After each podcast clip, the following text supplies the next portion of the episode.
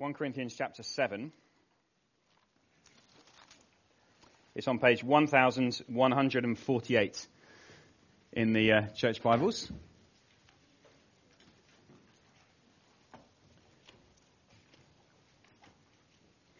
Uh, 1 Corinthians chapter 7, and um, I, am profoundly grateful that Phil uh, earlier read those verses from Isaiah 42.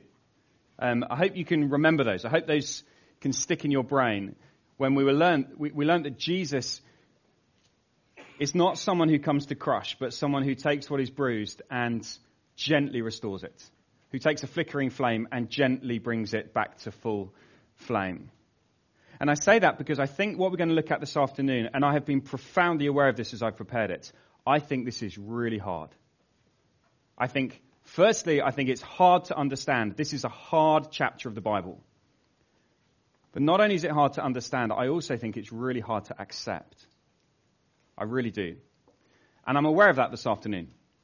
And uh, I, have been praying. I've been praying for us as a church family that we would be kind to each other and help each other, that we'd hear the gentle voice of our Saviour Jesus and, and understand what he has to say. So I'm going to read uh, um, chapter 7, verses 1 to uh, 16 and then we'll work on this together. Now, for the matters you wrote about, it is good for a man not to have sexual relations with a woman. But since sexual immorality is occurring, each man should have sexual relations with his own wife, and each woman with her own husband. The husband should fulfill his marital duty to his wife, and likewise the wife to her husband. The wife does not have authority over her own body, but yields it to her husband. In the same way, the husband does not have authority over his own body, but yields it to his wife. Do not deprive each other, except perhaps by mutual consent and for a time, so that you may devote yourselves to prayer. Then come together again so that Satan will not tempt you because of your lack of self-control. I say this as a concession, not as a command. I wish that all of you were as I am. But each of you has your own gift from God. One has this gift, another has that. Now to the unmarried and the widows, I say it is good for them to stay unmarried as I do. But if they cannot control themselves, they should marry. For it is better to marry than to burn with passion. To the married, I give this command, not I, but the Lord. A wife must not separate from her husband. But if she does, she must remain unmarried or else be reconciled to her husband. And a husband must not divorce his wife. To the rest, I say this I, not the Lord. If any brother has a wife who is not a believer and she is willing to live with him, he must not divorce her. And if a woman has a husband who is not a believer and he's willing to live with her, she must not divorce him. For the unbelieving husband has been sanctified through his wife, and the unbelieving wife has been sanctified through her believing husband. Otherwise your children would be unclean, but as it is, they are holy. But if the unbeliever leaves, let it be so. The brother or the sister is not bound in such circumstances. God has called us to live in peace. How do you know, wife, whether you will save your husband? Or how do you know, husband, whether you will save your wife? In Corinth, we've seen over the last few weeks that there is a, it's a mess. In fact, it's not too strong to say that there is a crisis in Corinth in the church. And I know that's not too strong a word. You may say that's a bit of an overdramatic word, you know, crisis. I know that's the word because look at verse 26 of chapter 7. That's the word Paul uses. In verse 26, which we'll look at next week, he says, because of the present crisis, as Paul thinks about the church in Corinth, he says there is something so serious, it's not a little problem, it's not a small issue, it's a crisis. That is, it is threatening the whole existence of this church. Well, what is the crisis? What is it that is threatening the church in Corinth? Well, we saw this a couple of weeks ago in chapter 5, verse 1. Go back to chapter 5, verse 1. This is the crisis in Corinth. It is actually reported that there is sexual immorality among you and of a kind that even the pagans do not tolerate. A man is sleeping with his father's wife. There is gross sexual immorality going on within this church. And Paul says that is a crisis.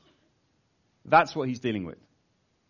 Now that's important for us to understand because we need to listen to the context of what this is written into.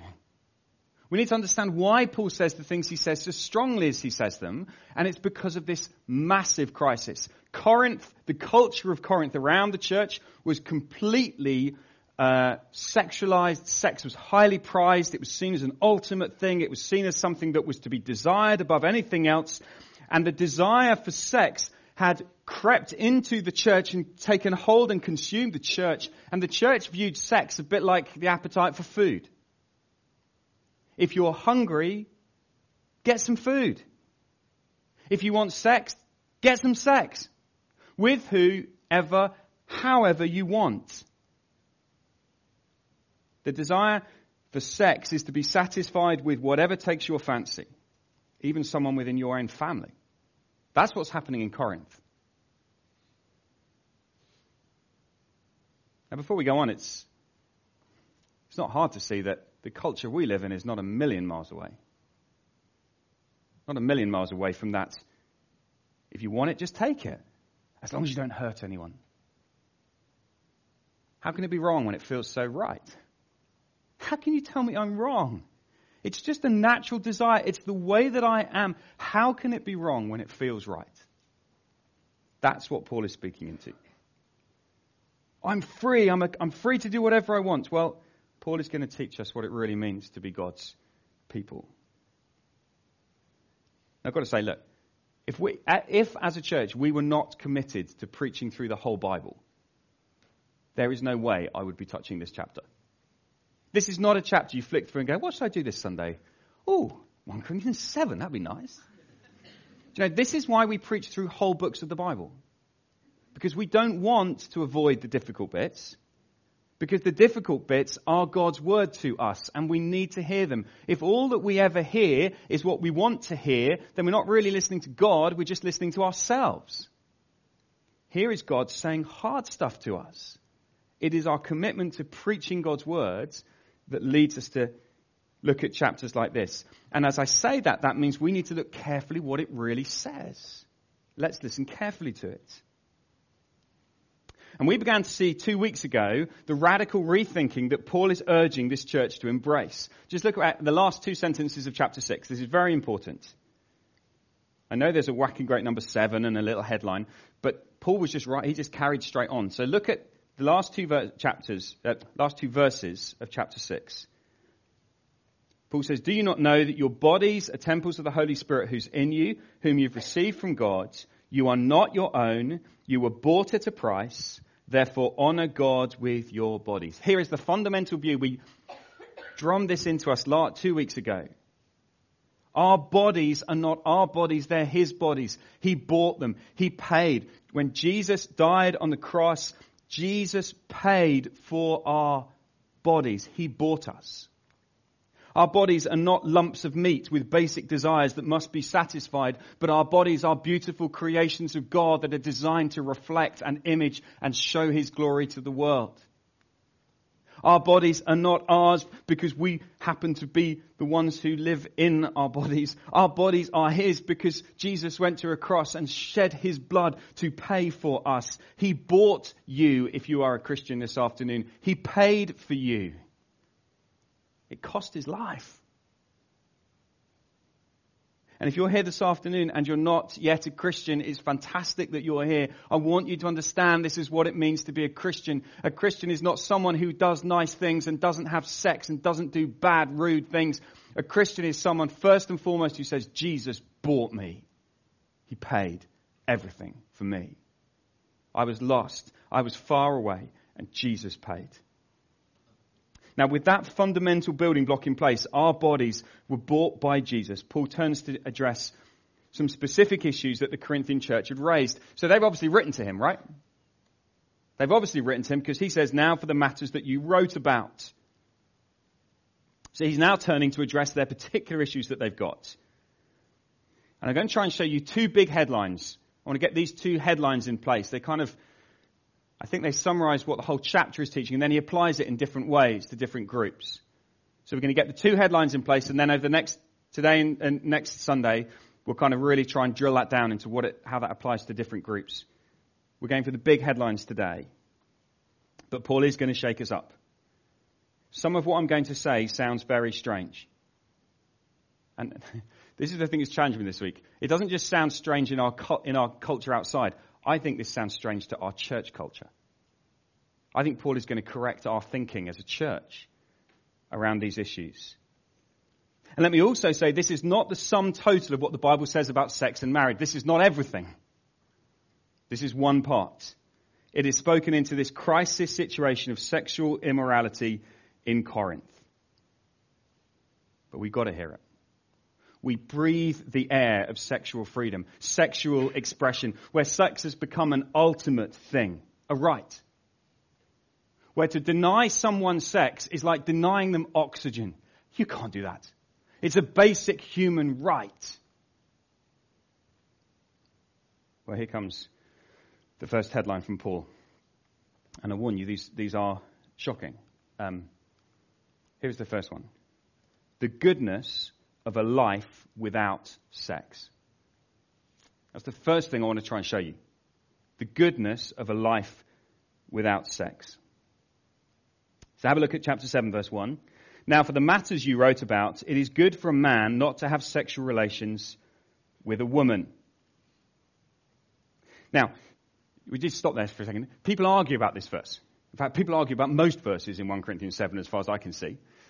But people argue about this verse, and the argument is, is Paul quoting the Corinthians, or is he actually saying what it says? That makes sense? So the little quotation marks have been put in, but there is no punctuation in Greek. So that is added in to try and say this is what we think is going on. So it sounds very different, doesn't it? Now, for the matters you wrote about, it is good for a man not to have sexual relations with a woman. Is that Paul's statement or is that the church's view? Maybe it's difficult to work that out. And the reason I think we might want it to be a Corinthian statement is it just sounds so weird to us.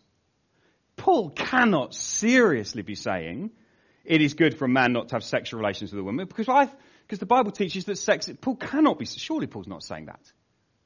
I think that's exactly what Paul is saying. And the reason I think that is because he says it again in 1 Corinthians 7. Twice more, in fact. In fact, he does the same thing. Look, there's a but, right? There's three buts, and the but is marriage right? Uh, let me show you what I mean. Verse 1 It is good for a man not to have sexual relations with a woman, but since sexual immorality is occurring, each man should have sexual relations with his own wife. Right? Okay, but then and you might say, okay, fine. Here it comes again, okay? Um, have a look at verse 7. I wish that all of you were as I am, but each of you has your own gift from God. And then he does it again in verse 8. Now to the unmarried and the widows, I say, it is good for them to stay unmarried as I do, but if they cannot control themselves, they should marry. For it's better to marry than burn with passion. I think Paul is saying to this church, it is possible to live a life without sex that is absolutely good.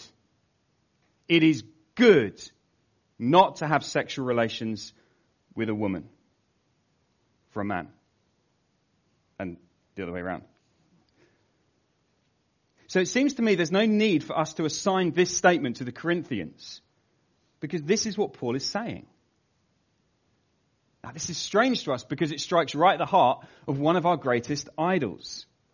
We have so elevated sex in our society, maybe even in our church culture, so elevated marriage to say that to imagine someone who lives their life with no sexual relationship, we'd say, what a sad place to be marriage, sex, they're an idol. In fact, we might even say, no, that's dangerous. To repress sexual desire, to deny ourselves, that's dangerous. But Paul says it's good. For someone to remain single, for someone to remain unmarried, for someone to not have sex is good. It is good, Paul says. Do you see? Not just, well, it's a shame, but never mind, just the way it is. No, it is good. There is a goodness. Now, we may have to say why. We'll see more reasons why next week. fundamentally, it's because sex is not ultimate. Marriage is not ultimate. The Bible has a lot to say about this whole issue and about self control and about the, the issue of our desires. Just because self is screaming at us that we want something, we don't simply say yes. In the same way, look, as, as, a, as a parent, if you walked into a shop and you saw a two year old screaming, I want that dolly. And the parent's like, no, you're not having it. And just kept screaming and screaming, oh, fine, have the dolly. We would all think, oh, terrible parent. What a terrible parent. What a terrible thing to do. And yet that's exactly how we treat our desires. They scream at us, I want sex. I want this. I want this. I want a fine, whatever, have it. And actually there is a good, right place for self-control that says to the little two-year-old stamping its foot in our heart, no. No. That is not good. And that self-denial, that self-control is good. It is a beautiful thing. There is, look, there is reward, there is joy, there is blessing there. Look, even as I say this, right, I can feel how hard this is, especially as I'm married. I, this is a difficult talk to do because I'm married. I understand that. You know, it's easy for you to say. You're the two year old. we'll get to marriage in a minute. But we need to get our thinking straight. Sex is not ultimate. Sex is not eternal. Sex is only temporary. And therefore, we need to not elevate it to a place that it does not belong. And if you want proof of this, then think of Jesus. Just think of Jesus. You're going to tell me that Jesus lived an unfulfilled, disappointing life? In fact, Jesus lived the best of all lives, yet he never had sex. He never experienced that. And the reason that Jesus didn't experience sexual a sexual relationship is because sex is not ultimate. Sex is not necessary to our identity as a human being. Jesus lived a life of self-denial.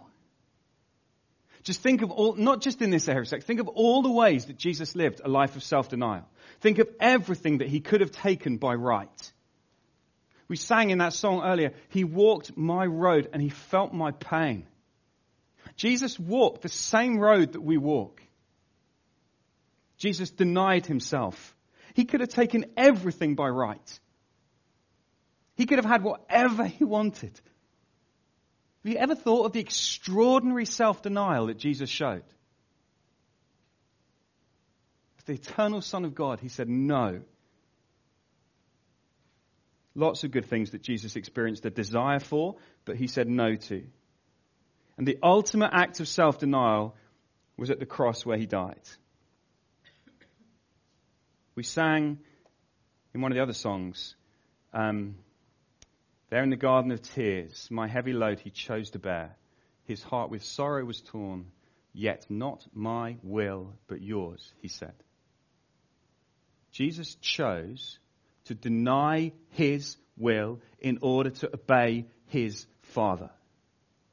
Jesus chose to deny himself in order to go to a cross and die. To deny his desire for glory, selfish glory and comfort and freedom, but instead go to a cross and die in pain. And our salvation, your salvation rests on the self-denial of Jesus. So don't you dare tell me that self-denial is somehow subhuman. The self-denial is somehow cruel or harsh or unkind. Jesus chose to deny himself because of the greater joy that lay ahead of him.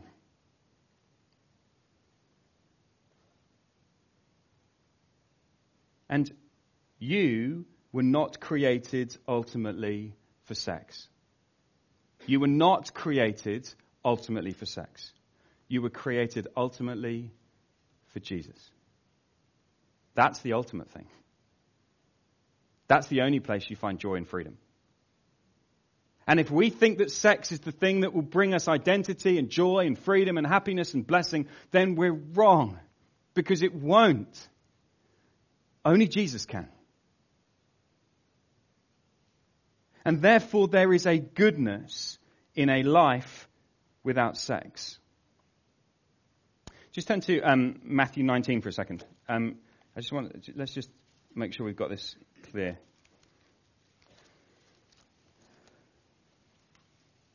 Paul is speaking. Um, this is page 986. Page 986. Paul is uh, really coming straight out of what Jesus has taught. Jesus has been teaching about um, marriage, and he's been teaching how good marriage is. We are going to get to that before you think I've completely lost the plot. We are getting to that. But, verse 10, the disciples said to Jesus, If this is the situation between a husband and wife, it's better not to marry. Jesus replied, verse 11, Not everyone can accept this word, but only those to whom it has been given. For there are eunuchs who were born that way. And there are eunuchs who have been made eunuchs by others, and there are those who choose to live like eunuchs for the sake of the kingdom of heaven. The one who can accept this should accept it. There are some people who are unable physically to have sex. That means that if sex is fundamental to my experience of being human, then they cannot experience full humanity. But it's not. Because you can live a good life without sex. There are some people who choose to live that way, who actually can accept that. And who can say, I, I will forego this good gift of sex in order to live a life devoted to Christ. Jesus seems to think that's good. There's a goodness in a life without sex. Now, this must be true. And I want us to understand this. I want us to grasp hold of this because if we don't understand this, then we will constantly feel like we're missing out. Now, I know that these are big issues and are painful things. But let me just talk to those of you who are currently not married. If you're here and you're not married, I want you to know that there is a good life for you without sex. You don't need sex in order to fulfill you and to make your life happy. You don't need it. You need Jesus. And therefore, in the situation that you are in now, you deny yourself in order to love Jesus. It is good for a man not to have sexual relations with a woman. We need to smash this idol of sex. But there is a second point. There is a second point. Because at this point you might all say, well, let's just go and join a monastery. Uh, let's just go and be monks and nuns and do that. That is absolutely not what Paul is saying. Absolutely not. And we know that because of the big but. Which always makes me laugh. And uh, marriage is a but. but. But. Here's the second big headline. Um, it's that marriage is for the battle. That's what marriage is for. Now, remember, please hear me through this because this is going to sound really negative today. And I want you to keep, keep, keep remembering this is not everything that the Bible teaches about marriage. But as far as I can see in 1 Corinthians 7, Paul is saying, look, if you have to, get married. Now, look, please, there's lots more to say than that. I'm just trying to show you what Paul is saying here. But I think this is actually very profound because it turns our he- thinking on its head. We think marriage is the ideal, it's the perfect thing, uh, and if you can't get that, and just be single. Paul says, live for Christ, be single, be, and if you have to, get married. That's what he says. That's, that's the language he uses. Verse 6, he says, I say this as a concession. Now look, this is not the whole teaching. Sex and marriage is a great gift from God. It's a good, good, good thing. But Paul is writing into this crisis situation. He says you better just avoid sexual, sex altogether. But if you cannot, and if you, then get married. So look at verse 2. But since sexual immorality is occurring, each man should have sexual relations with his own wife. The husband should fulfill his marital duty to his wife, and likewise the wife to her husband. And then he says a similar thing, uh, which I read already down in verse 9. If they cannot control themselves, they should marry, for it's better to marry than to burn with passion. Let's face it, this isn't very romantic, is it? Can you imagine a guy get, proposing to a girl? I want to, will you marry me? Yes. What, what is it that you, that you love so much about me? Well, to be honest, I'm burning with passion. and uh, Paul says I should get married. That would be a very godly, biblical answer. Don't try it. Keep the burning with passion But do you see? Paul says marriage is for the battle. Marriage is one of the gifts that God has given. So have a look what he says.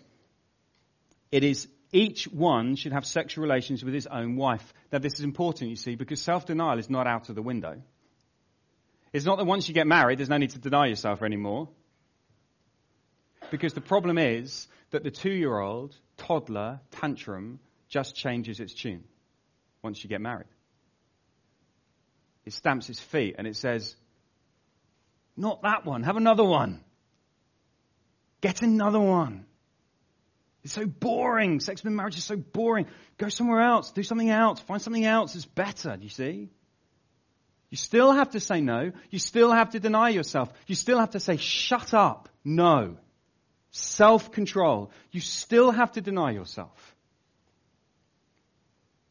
Each one should have sex with their own husband and their own wife. One man, one woman committed to one another in this battle for purity, saying, we're going to help each other to be pure and to fight the sexual two year old tantrum monster thing that keeps trying to pull me away. And the language is so strong. There is a duty the husband should fulfill his duty to his wife, and likewise the wife to her husband. I know that we're swept along by romance. I know that every sexual encounter is supposed to be this romantically beautiful thing with string quartets and stuff. I know that, but that's not, the Bible says no, there is a dutiful element to it. Right? Kills it, doesn't it? And look, the wife does not have authority over her own body, but yields it to her husband.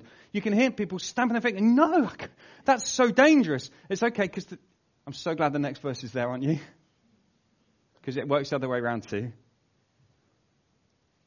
The husband does not have authority over his own body, but yields it to his wife. Please notice this is a giving thing. Sex within marriage is a giving thing. You are giving. Paul never says you take it. He says you give it.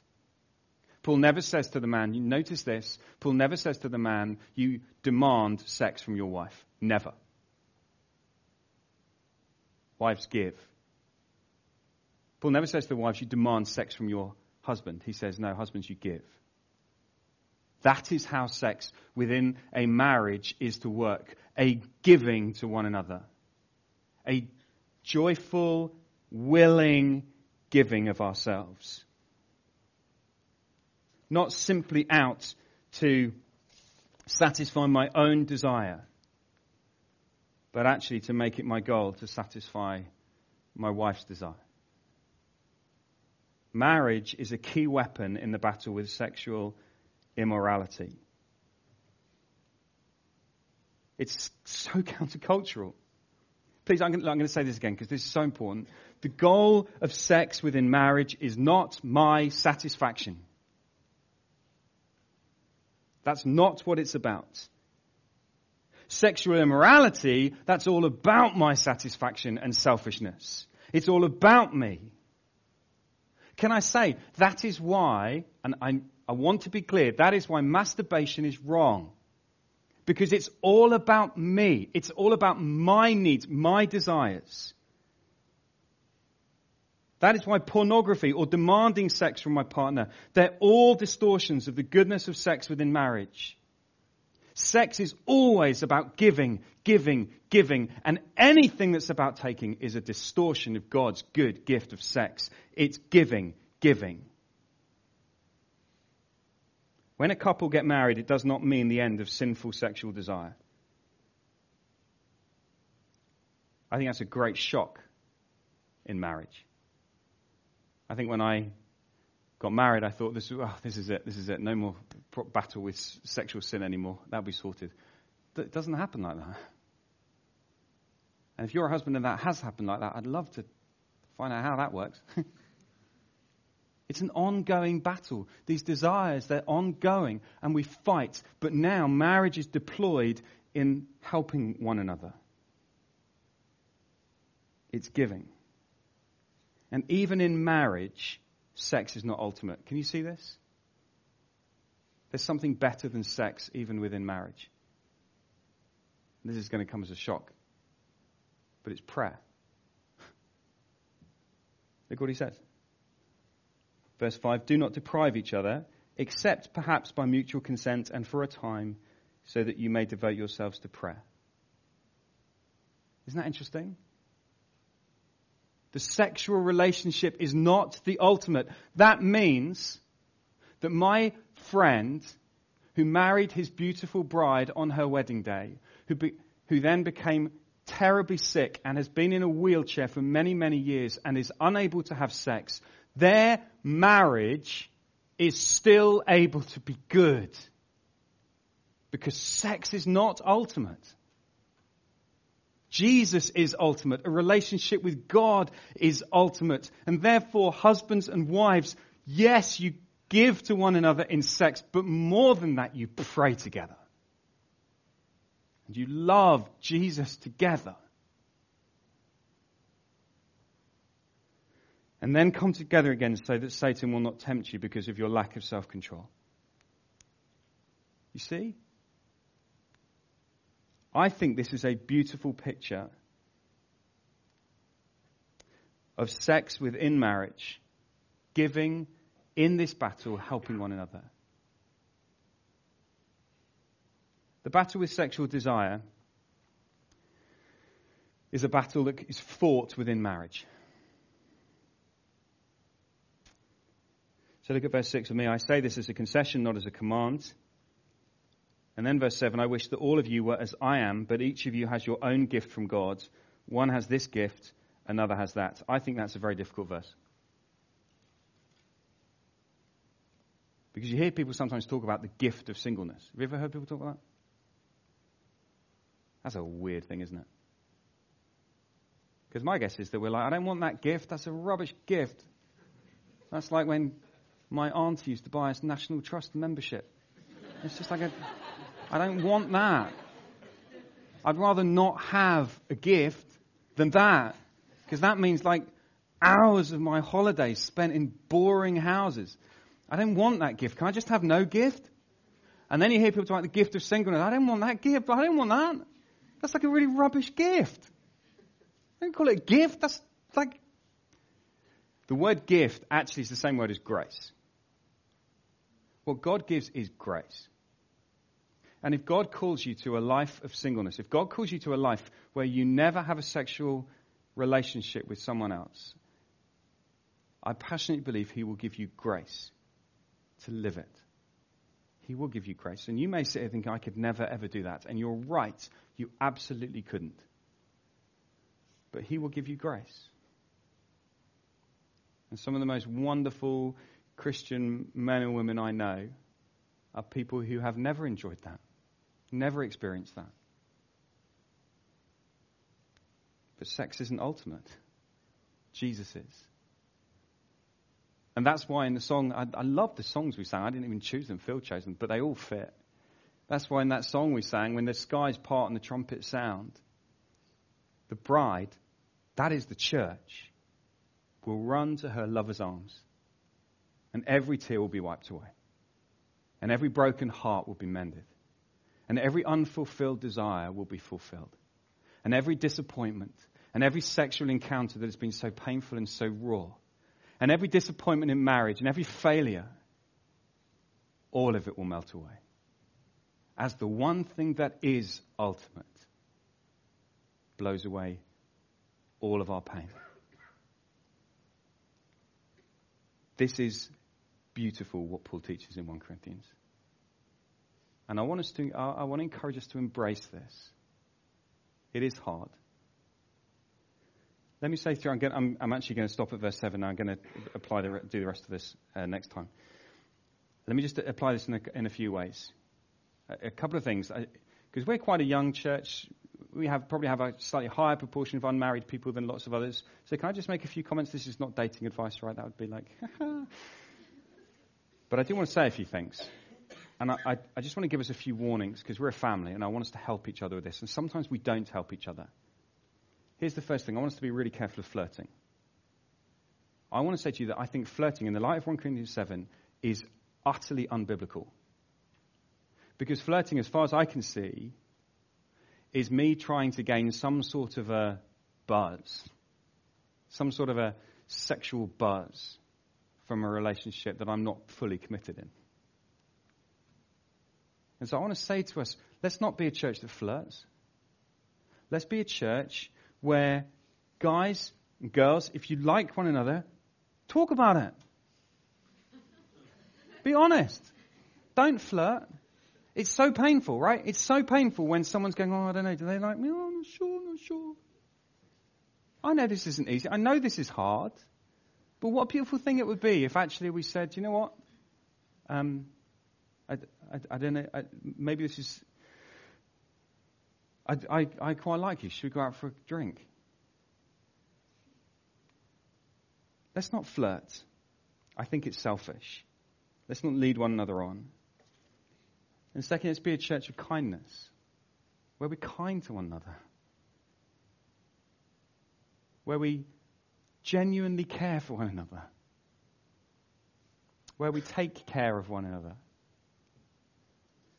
And let's be a church of community where those who are married or who are engaged or who are in dating don't become so wrapped up in themselves that those who are not get excluded and left out. Actually, one of the things that the Bible says about the church family is that the church is God's wise idea because the one thing the Bible does say is it is not good for man to be alone. That's fulfilled in the church. That's where we find relationships that are deep and lasting and real. And I want to say, let's pursue those. And let's not become wrapped up with one another. But let's be open. Let's be sharing. Let's be giving out to one another. So that's what, that's, that's what we've seen. Those are the two big headlines. Next, next week I'll apply it to lots of different situations, to the married, to the unmarried, to the to, uh, we'll look at the idea um, about divorce. We'll look at various things next week. That comes in the later chapter. But for now, let's just take those. I think we've had enough today. Those two headlines the goodness of a life without sex, and marriage is for the battle. And I want us to pray. And I want us to take some time. And um, wonderfully, we're going to celebrate communion together, where we eat, bre- eat bread and drink wine together. And it may be that for some of us, we we're saying, actually, I, I, I've, I think I have been pursuing sex as an ultimate thing. I think that has been something that's too important to me. And perhaps today Jesus says, Would you let go of that and take hold of me? Would you find your satisfaction in me? Perhaps he's saying that to some of you this afternoon. Perhaps in some of our marriages, we need to pray with one another. We need to help each other. We need to battle and fight. So we're going to take some time and we're going to enjoy communion together. And in one sense, this meal, it is like this is the meal that Jesus gave us, and it's the meal where Jesus holds out bread and wine to us, and he says, Here's a little taste of the great wedding banquet that's coming. The little taste of what you will one day experience as you run to me. And I want to encourage us to eat and to drink with joy this afternoon. But we're going to um, we're going to sing. We'll have some time um, to to pray about this stuff, to come forward and take bread and wine. And just let you know as well, at the end of the service, after we've kind of finished our last song, if there are things that you want to talk through a bit more or pray through a bit more, then uh, Linda, who's my wife, uh, and I will be here, and Matt and Kimberly will be just down at the front. You can come and talk, pray, cry. Let's help each other, right? Let's bring those things to God and to respond to those things together. But why don't we join together and sing? Let's sing um, of Jesus, the one who died for us. I stand amazed in his presence. How glorious, how marvelous. Stand. Let's sing.